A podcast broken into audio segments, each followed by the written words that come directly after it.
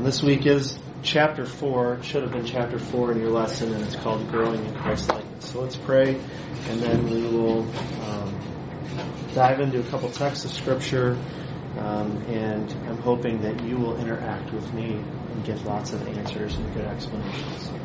Father, thank you for a new night. Thank you that you've helped us survive the day. Um, that you know when days are long and when days are difficult. You know when days are easy and, light. And I pray that um, wherever all of us and those in other classes might be today and might find themselves, that you would um, meet us where we are with your word and use it to um, encourage and provide strength. That you would use it to shape us into your image, which is the goal for which you have saved us. So help us to have a good discussion tonight. And it's in your Son's name we pray. Amen.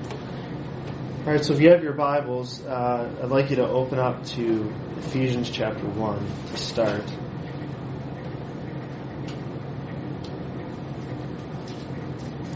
I don't hear page turning, I'm going to assume that you all have digital Bibles. As I do.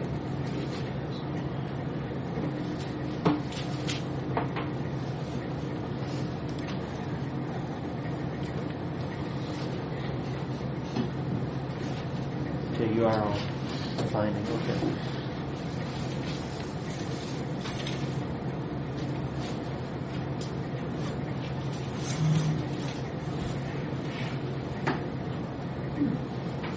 Okay, so if you just look with me here at Ephesians chapter 1, we'll begin in verse 3. We won't read very far, but I'd like just to set our discussion of growing in Christ's likeness in the context of God's redemptive work in in everything.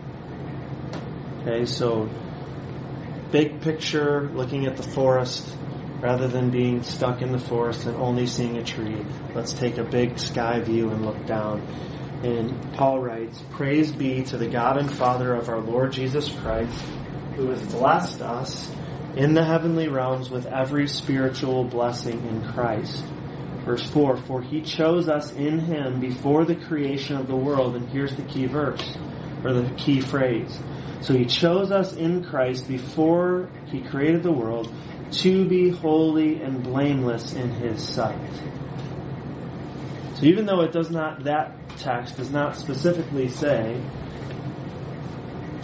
Christ likeness,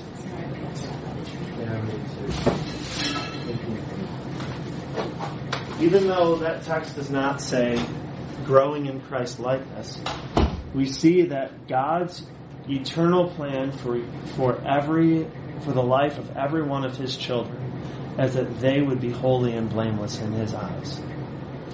And that only happens if you were would read the entirety of the book if that individual is in Christ. So there's this Christ identity, this Christ uh, Christ-like character that is is the goal. So that's set in the the grand scheme. So growing in Christ likeness. So here's where I, I need your help. If if I were a brand new believer and and and Pastor Ken asked you to disciple me, I said, okay, Edwina, I would like to know how do I how do I be I'm okay supposed to be like Christ. How do I how do I grow in this whole thing called the Christian life? So what what do we say? How do we coach that person along? First, you gotta read his words to find out about him. Okay.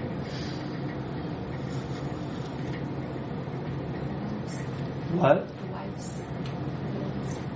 Wives. having plural wives, so having multiple wives, polygamy. I think that's a that's probably uh, bad advice. Maddie. Um, but okay, I mean, it worked for some guys in the Old Testament. So. Worship instruction, fellowship, evangelism, service. so you're going to tell a new believer. No, but break those down. Okay, so so break that down. That's what I'm. That's what I'm. Worship, to be in His Word, to have a body of believers, to worship with to learn through that teaching. Um, evangelism is somebody just talking to you or having like a growth partner, um, something like that. A what partner? Growth partner, like Okay. you know, just somebody more mature to go alongside you and help Okay. to learn and grow. Um, fellowship with other community groups, talk. I mean, your you're fellowship, you should be talking about the Lord and how He's working in your life and Sounds like a lot to do. getting well, it is. I mean, how? But how do I guess how does that all make me Christ-like? How does that work? So, okay, I go to church and I learn these really weird songs. You know, that use big words. I think Christ, like you have to know who He is, and to know who He is, you have to learn His Word. It means that um, to learn His character and learn to model your life after. Okay, so I, I read his word and it seems like it's. I mean, okay, so I go to Genesis. It's telling me about some old dude named Abraham, right? And he's ta- telling me about the. I read all these stories and then I get in the prophets and I'm like, what? What are these locusts and these flying wing things with, with. you Uh, normally have a new Christian start in the New Testament. I mean, that's what Oh, I I'm- was. I mean- that's what I was always told. Start in the New Testament. I don't know. I'm just. I'm playing devil's It's advocate. not a, it's not an instantaneous. Uh, I mean, salvate the, the the process of salvation is an instantaneous change in Mhm. one's relationship with the Lord, but becoming a seasoned or a veteran Christian takes years and years and years and years. You know, Yes, but how does that how does that happen? I know it's it's years and years and years, but if if a new believer is coming to you and saying, "Help me, guide me, direct me, set me set my feet on the right path so that that end goal is where I end up getting." First thing is the word. Second Peter says, "Desire the word as newborn babes. Desire the sincere milk of the word." In other words, the the first instruction that I've ever given any believer is to start reading. As Betty said, start reading God's word. Doesn't have to be in Genesis. Could be anywhere. The Gospel of John or Mark or any place to start finding out what uh, what it's really all about besides the fact that Jesus died for your sins on the cross and now you have accepted that and trusted Him as your Savior. Beyond, that, there's a whole lot more to learn about who God is and, and His magnificence, His glory, His majesty, His sovereignty, all those things, Christ's deity, all those things have to be learned as you go along. And that verse in Second Peter, I mean First Peter and uh, Second Timothy tell us that we get that through the Word, Okay? and it it makes us to know more about Him. The Word tells us that we will become more Christ-like as we learn to know Him. Okay? Doesn't make us perfect. Doesn't make us necessarily holy, although we're supposed to strive for holiness. But Pete, you look either deep in thought or uh, I was going to say similarly, you know, having them read the, read the word, where, wherever it is. But then from that, have them ask you questions. You know, have them start somewhere and have you ask you questions. Try to answer them. If, if you can't, come back to them later with an answer. So it's, it's, it's, uh, you know, I'm just looking at it from where I was. You know, I, I went through and I read the Bible all the way through, and I had questions. I started coming to church. Came to church, and I asked some questions, and people helped help me through. You know, and I, I look at it that way. You know, it's it's. I think it's almost impossible for someone to just go in and say, "I'm going to teach you all this," when they don't know what's really in their heart relative to what they're trying to understand you know, some of the questions, I'm just saying you don't know what questions that they- have until they start reading and Yes, asking gotcha. those questions. Yeah. So let me just, uh, I, all, all that we're saying is good. And we could think of a million things that we would want to tell somebody. Um, I, I would actually like to, so there's a myriad of things that we would want to say. For our purposes tonight, in the sake of simplicity, my mind immediately went to what you have all echoed, the Word of God. So, 1 Peter chapter 2, verse 2 says, like newborn babies, crave pure spiritual milk, so that by it you may grow up in your salvation, now that you have tasted that the Lord is good. So, crave pure spir- spiritual milk.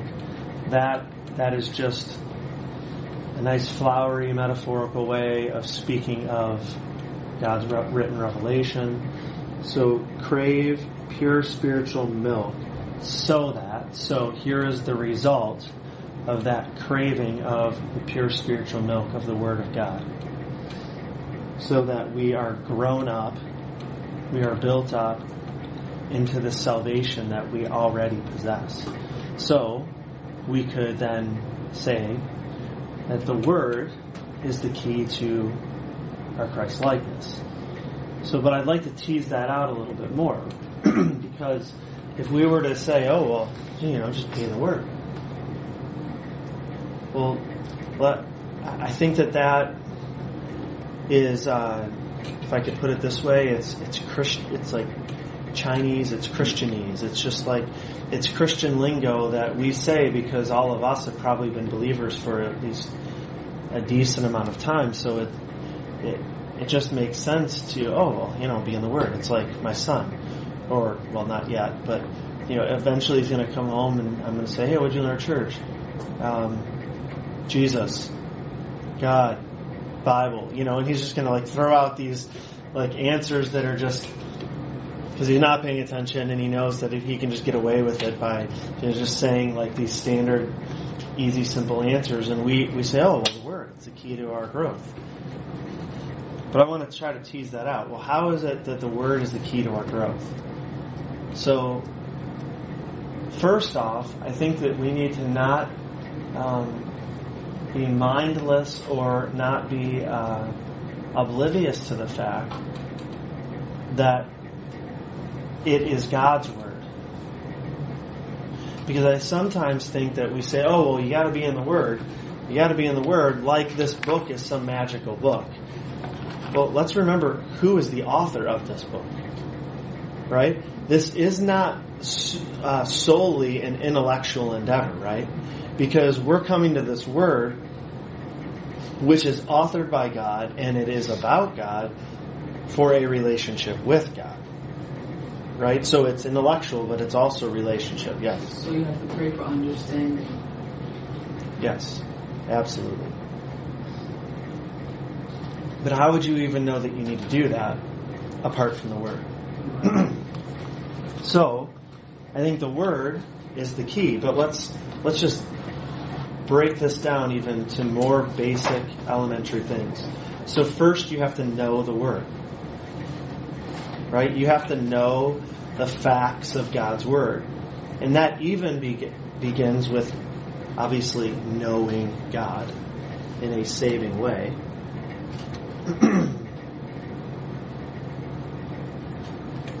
so you have to know God's Word. So that means I know, maybe I commit to memory verses of Scripture, but I know what God's Word has to say. But certainly that isn't enough, right? Because there are professors at the University of Michigan who might be religious scholars who are un- unbelievers yet know God's word better than our pastor. So it's not merely just knowing God's word and the facts of God's word, it's number two, believing God's word. So if we want to help take a new believer from A to Z and at least try to get them on the trajectory of like this is how you get there. We can't. I mean, we're going to blow their mind if we try to start saying, "Well, you got to do this, this, this, this, this, this, this, this, this, this, this, this, this, this." All of a sudden, you're like, "Whoa!" I mean, okay, it's the Word of God. Get to know the Word of God. Believe the Word of God. So you're you're believing what is in front of your face. And then I would suggest we must apply God's Word in every circumstance of our lives.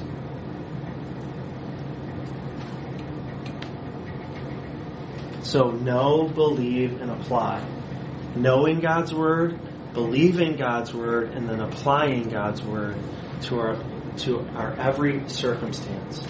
And to to slightly alter that and to couch it from the relational side so that I'm not neglecting that, it would be knowing God, it would be trusting God and obeying God. Because we don't want to make this again an intellectual pursuit solely. It is intellectual, but it is relational. So how do we grow in Christ likeness? Christ likeness, we must know His Word, we must believe it, and we must apply it. We must know the author of the word. We must believe or trust that the author of the word, and we must obey him.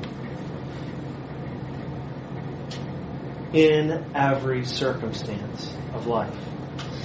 And I think that is that is absolutely critical. So how does someone grow in Christ's likeness? Turn to James chapter 1.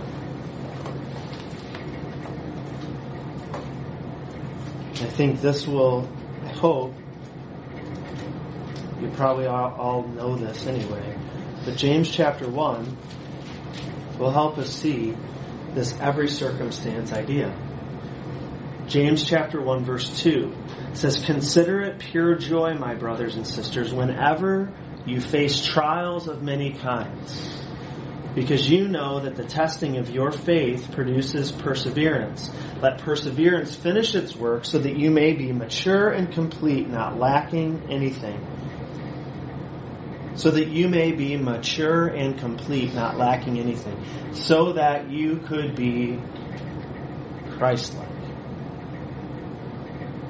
So we must know the Word. We must believe what God has said. We must trust God. And then we must go and apply His Word in every circumstance of our life. We must obey Him. Right? Trust and obey for way to be happy in Jesus, but to trust and obey. It's just that simple. And it's just that stinking hard. Because this text says that God allows trials and junk, the mess of life, to enter our individual lives, and those that that mess tests our faith, tests whether or not we really believe God's word, tests whether or not we really trust the God behind that word. And so that is why it's absolutely necessary that we know it, that we believe it, and then that belief gets fleshed out in the everyday circumstances of our life. And, and then we grow. Because we see, you know what? This circumstance really sucks. But God is good. God is good.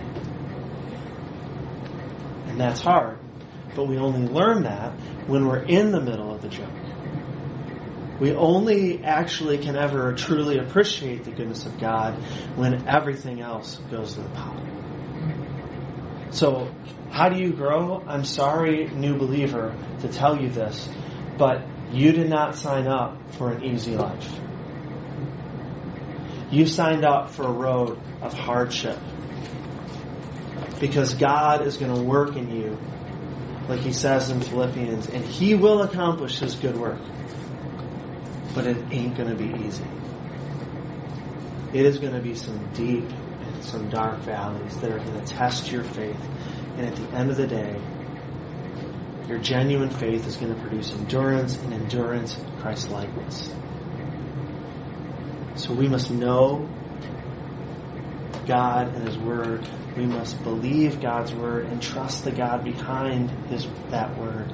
And we must apply that Word to every circumstance, the good, the bad, and the ugly. Obeying God, even in the mess. So, not to get too personal, but where are you at? Where am I at? If you just take those three things, where where are you at? Are you are you on that trajectory of growing in Christ likeness? Are you today more Christ like? And I hated this question when the pastors would ask, but are you more Christ like today than you were this time last year? Are you more Christ like today than you were five years ago or two years ago? Are you progressing in your knowledge of God's Word? Your deep rooted trust in God and His Word? Is that being demonstrated, that belief being demonstrated in the way that you live? Because when you when you sin, when I sin, it's it's a demonstration of my lack of belief and confidence in in what God says. Because I sit there and say, even though I don't like none of us are like, oh yeah, we were processing this, right? And like in record time and thinking, okay, yes, I don't trust God in this, so I'm gonna go do X, Y, and Z because I definitely don't trust God. No, we almost don't even think about it, and then we go sin, and then we're like, you idiot, of course you didn't trust God, but yes you do. But it, it, it, that sin actually does reveal, like the fickleness of our human sinful heart, that we really don't think God's got it all together. And we want to control everything. But where are you at? Where is your knowledge of God's Word? Where is your confidence in God's Word? Are you trusting God? Do you trust Him? And, is there any area of your life where you do not trust Him? where you sit there and you say, you know, God, this is the circumstance you've dealt me. Your word, yet your word says this. I'm really having a hard time jiving those two things together. Man, that's that's hard. And which is going to cave? Are you then going to I think the genuine believer, the person who really trusts God, when they're faced with that that, those two things. This really awful situation in their life where they're like, you know what? This makes me, this, this makes me genuinely question what God has said in His Word. But at the end of the day, which wins? Does God trump your circumstances, or does your circumstance trump God? Not to use a really bad name right now. I didn't think about that ahead of time, I promise. Because what often happens is we are so overwhelmed by our circumstance that we then allow that circumstance to shade our view of God. And then our view of God is, He's not that believable. He's not that trustworthy. He's not really good. Or, over time, this doesn't necessarily happen immediately, we say, I don't know how these two things work out. But God says this about himself, and I believe this. So, this cannot be denying what God has said. So, somehow this fits. I might not know how. This is the mystery of life, and this is the mystery of being God's child, and thank God He's sovereign. We're, we're not. But then we say, you know what, God? You say this is what, who you are and what you're all about. And I choose to believe this, even when life seems to contradict that. But I know. I believe but help my unbelief because I don't believe like I should. That is the messiness of growing in Christ. Yikes. So how are we doing? But I'd suggest that maybe another way of evaluating your own life and, and my own life is not just how am I doing in my knowledge, my belief, and my application, but what about maybe using a different uh, grid, like Jesus' grid when he he summarizes everything in the Old Testament, the law, and the heart of the law is to love God and to love your neighbor. And that kind of puts it a little bit more, shades the relational side. So, how are you doing if you had to really seriously evaluate yourself there? Are you growing in your love for God? Is your relationship with God significantly better and significantly closer than it was a year ago, or five years ago, or two years ago? Is your love for Him then demonstrated by obedience to His Word? Because First John is absolutely crystal clear that those who love Him obey Him, and that His commands are not burdensome to them. What about love for others? Because love for others is the outgrowth of a love for God. Because we we can't love others until first we have been loved by God and we love God ourselves. Take left or not. You can put on a speakerphone. We'd like to talk to you. Oh, so maybe you could this week take those two kind of different paradigms with a slightly different emphasis on on uh, the intellect and the relationship, and and consider. Take some time to really put some thought to where are you at. Where am I at with my love for God and my love for others? Where am I at with my knowledge of His Word, my belief in His Word, and my application of His Word? And lastly, so see, I'm going to finish again, unless you guys ask lots of questions, I'm going to finish again early.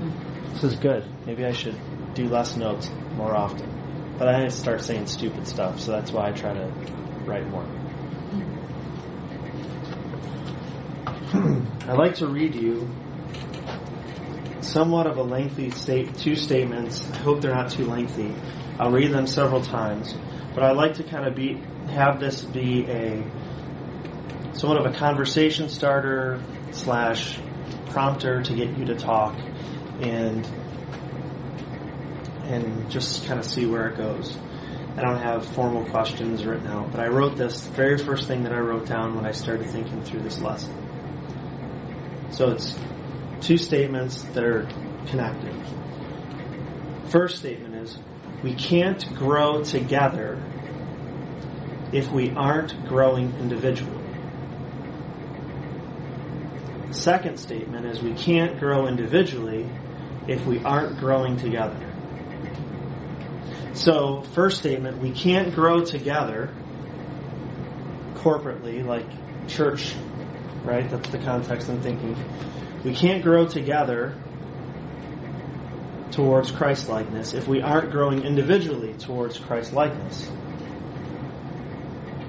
And conversely, we can't grow individually towards Christ likeness if we aren't growing together towards Christ likeness.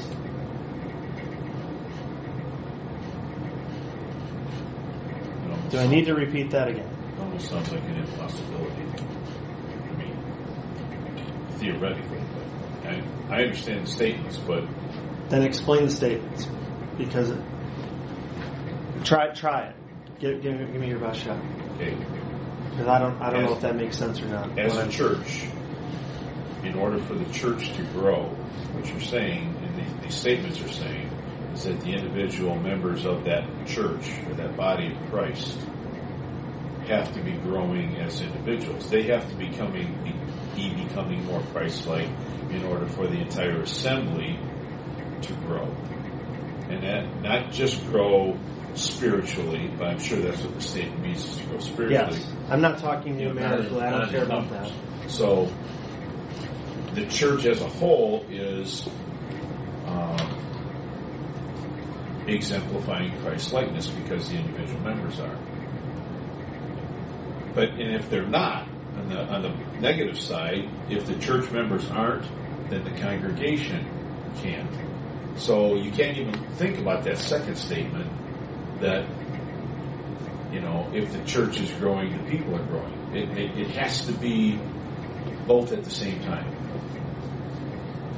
And that, that's the way I take them. It, and it, it, goes, it's, it's, you can't have one without the other. It's not, it's not apples and oranges. This is apples and apples. Um, you, you have to have that occurring all at the same time. And the church will help us grow if we utilize it, learn from the teaching, learn from the preaching, learn from the fellowship, learn from the experiences of our fellow Christians that we hear and talk about and pray about and get answers to prayer about and all those things. And as we all do that as a church, we're growing individually and the church is growing. So I, I, I can't see it as separately dependent one to the other, but that's how I see what he's trying to Anyone say. I'm not else? sure I agree with the second statement. I mean, why So couldn't let me- you here. grow personally? We cannot grow individually if we aren't growing together. like growing closer together or growing, Christ-like. Uh, yeah. So here's here's what I'm what I'm so first off let's I'll I'll go from your end. So for our church, our local just think CBC. Don't think of other churches, don't think of the universal churches. think of CBC. If CBC is going to be a church that is Christ like, right? The church is not the set of programs that make CBC unique from another the church down the street. CBC is us. So for CBC to be Christ-like, that means that you and me and everybody else in our church have to be indivi- individually, independently disciplined unto godliness. Right? We all have to be growing towards Christ-likeness for the entire entity to be growing towards Christ-likeness. Does that make sense?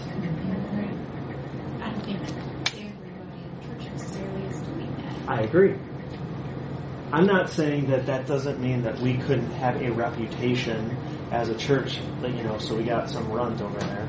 That doesn't mean that, like, I'm not trying to say that, like, we're now all of a sudden a heretical church or an illegitimate church. But in order for our church to be a Christ-like church, the individual members have to be growing in Christ-likeness in order for our church to be a healthy Christ-like church because the church is its members.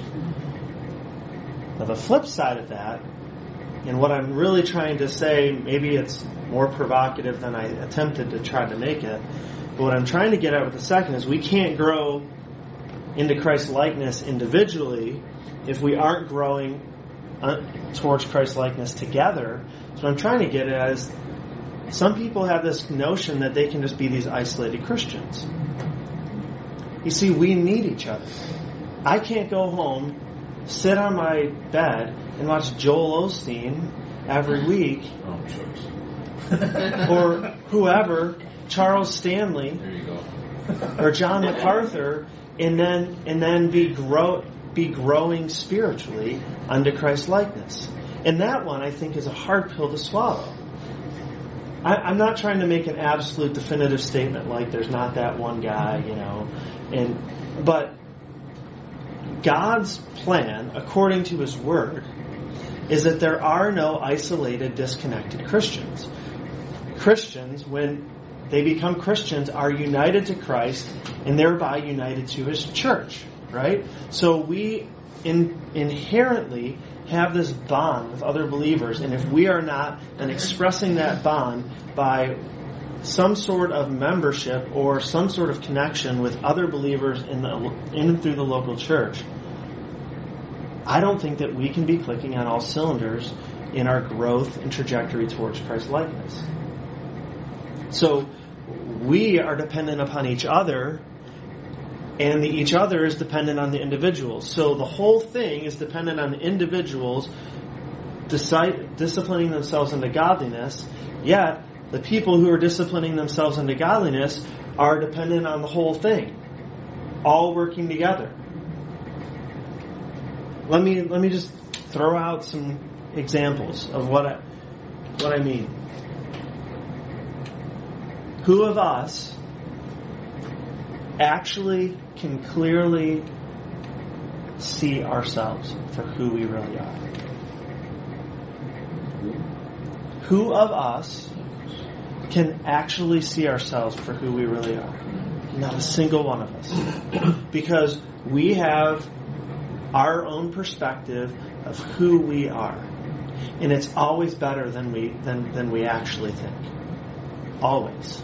Even if we think we're you know, the bottom of the barrel. There's still something, there's that inherent latent pride in us that always makes us think better of ourselves than we are. That's why scripture says, stop thinking of yourselves as better than you are. Be humble. Because the natural tendency isn't humility, it's pride. And even in our grossly over demonstrations of supposed humility, at times, you know, our low self-esteem is really some whacked out evidence of our pride because we want to be the center of the universe. So, how does this, we not being able to see ourselves clearly or accurately, have to play into this?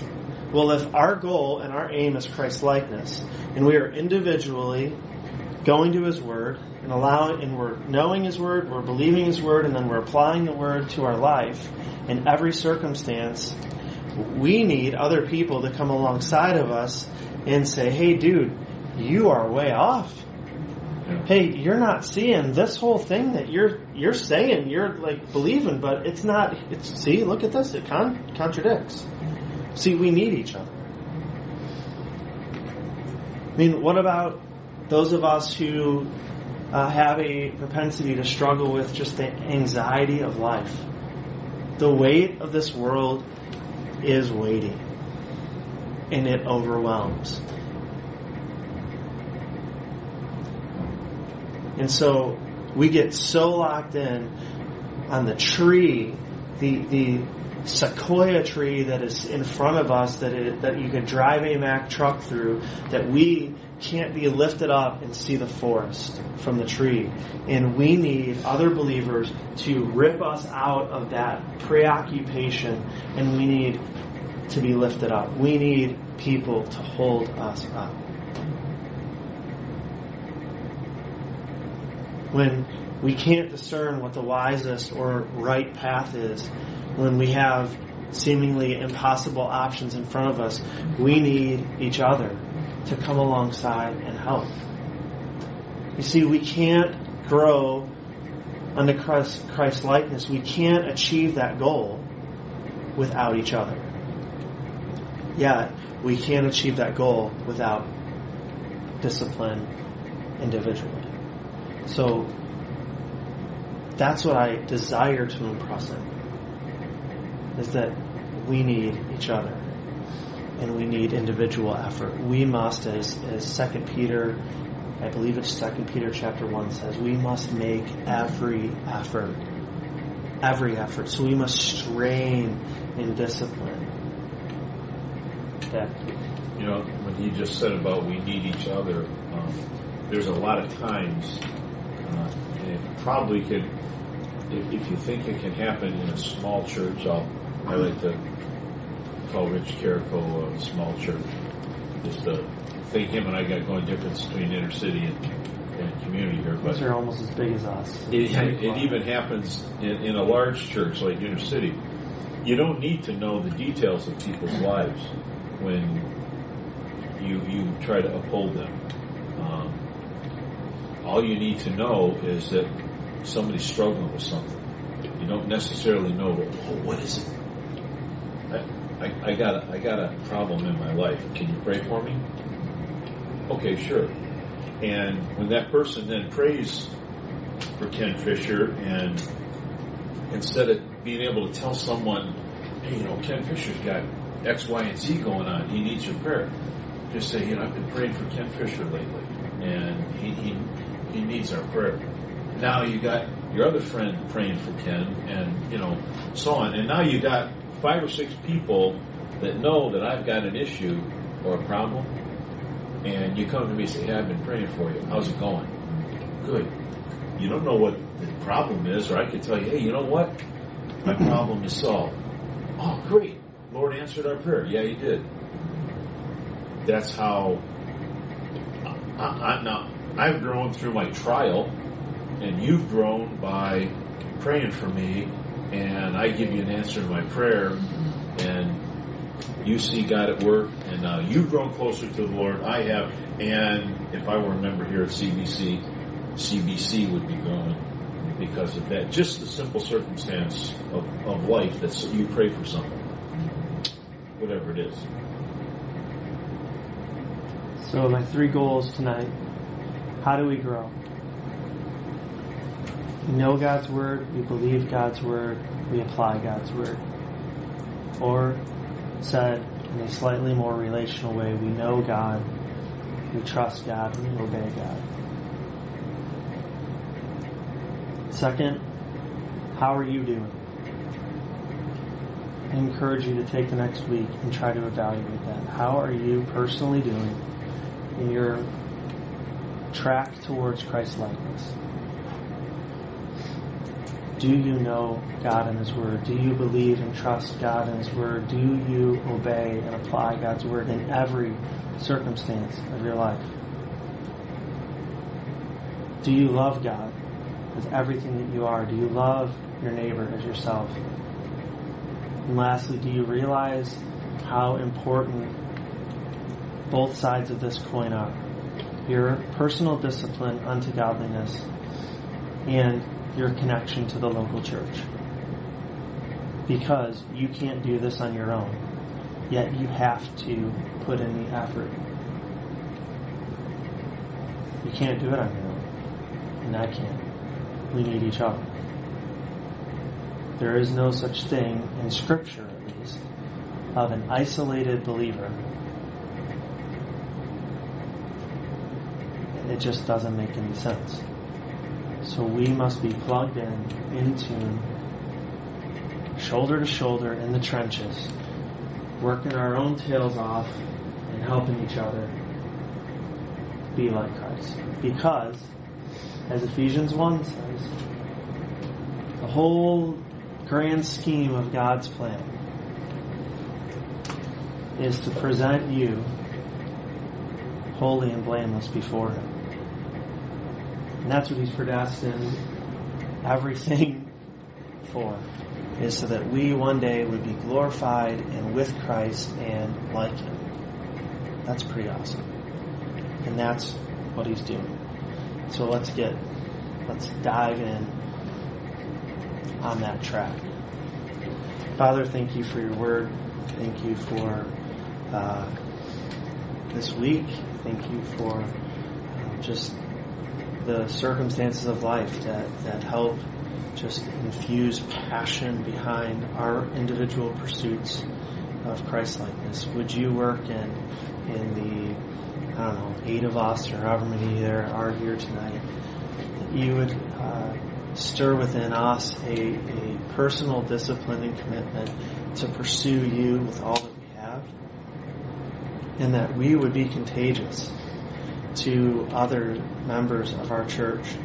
That our that, that our Christ likeness and our our passion for that would would be caught by others, and that you would transform our church, and that you would make us a, a, a church that is like your Son, a pure and holy bride for for you. And, and, God, you can do that. That's your desire. That's your plan. That's your goal. That's what you will do, guaranteed in the end. But we desire that you do it now, and and we know um, that that road is very likely to be painful. And so we ask for strength and help and endurance and joy amidst the pain, knowing that you are at work in our lives. In your name, I pray.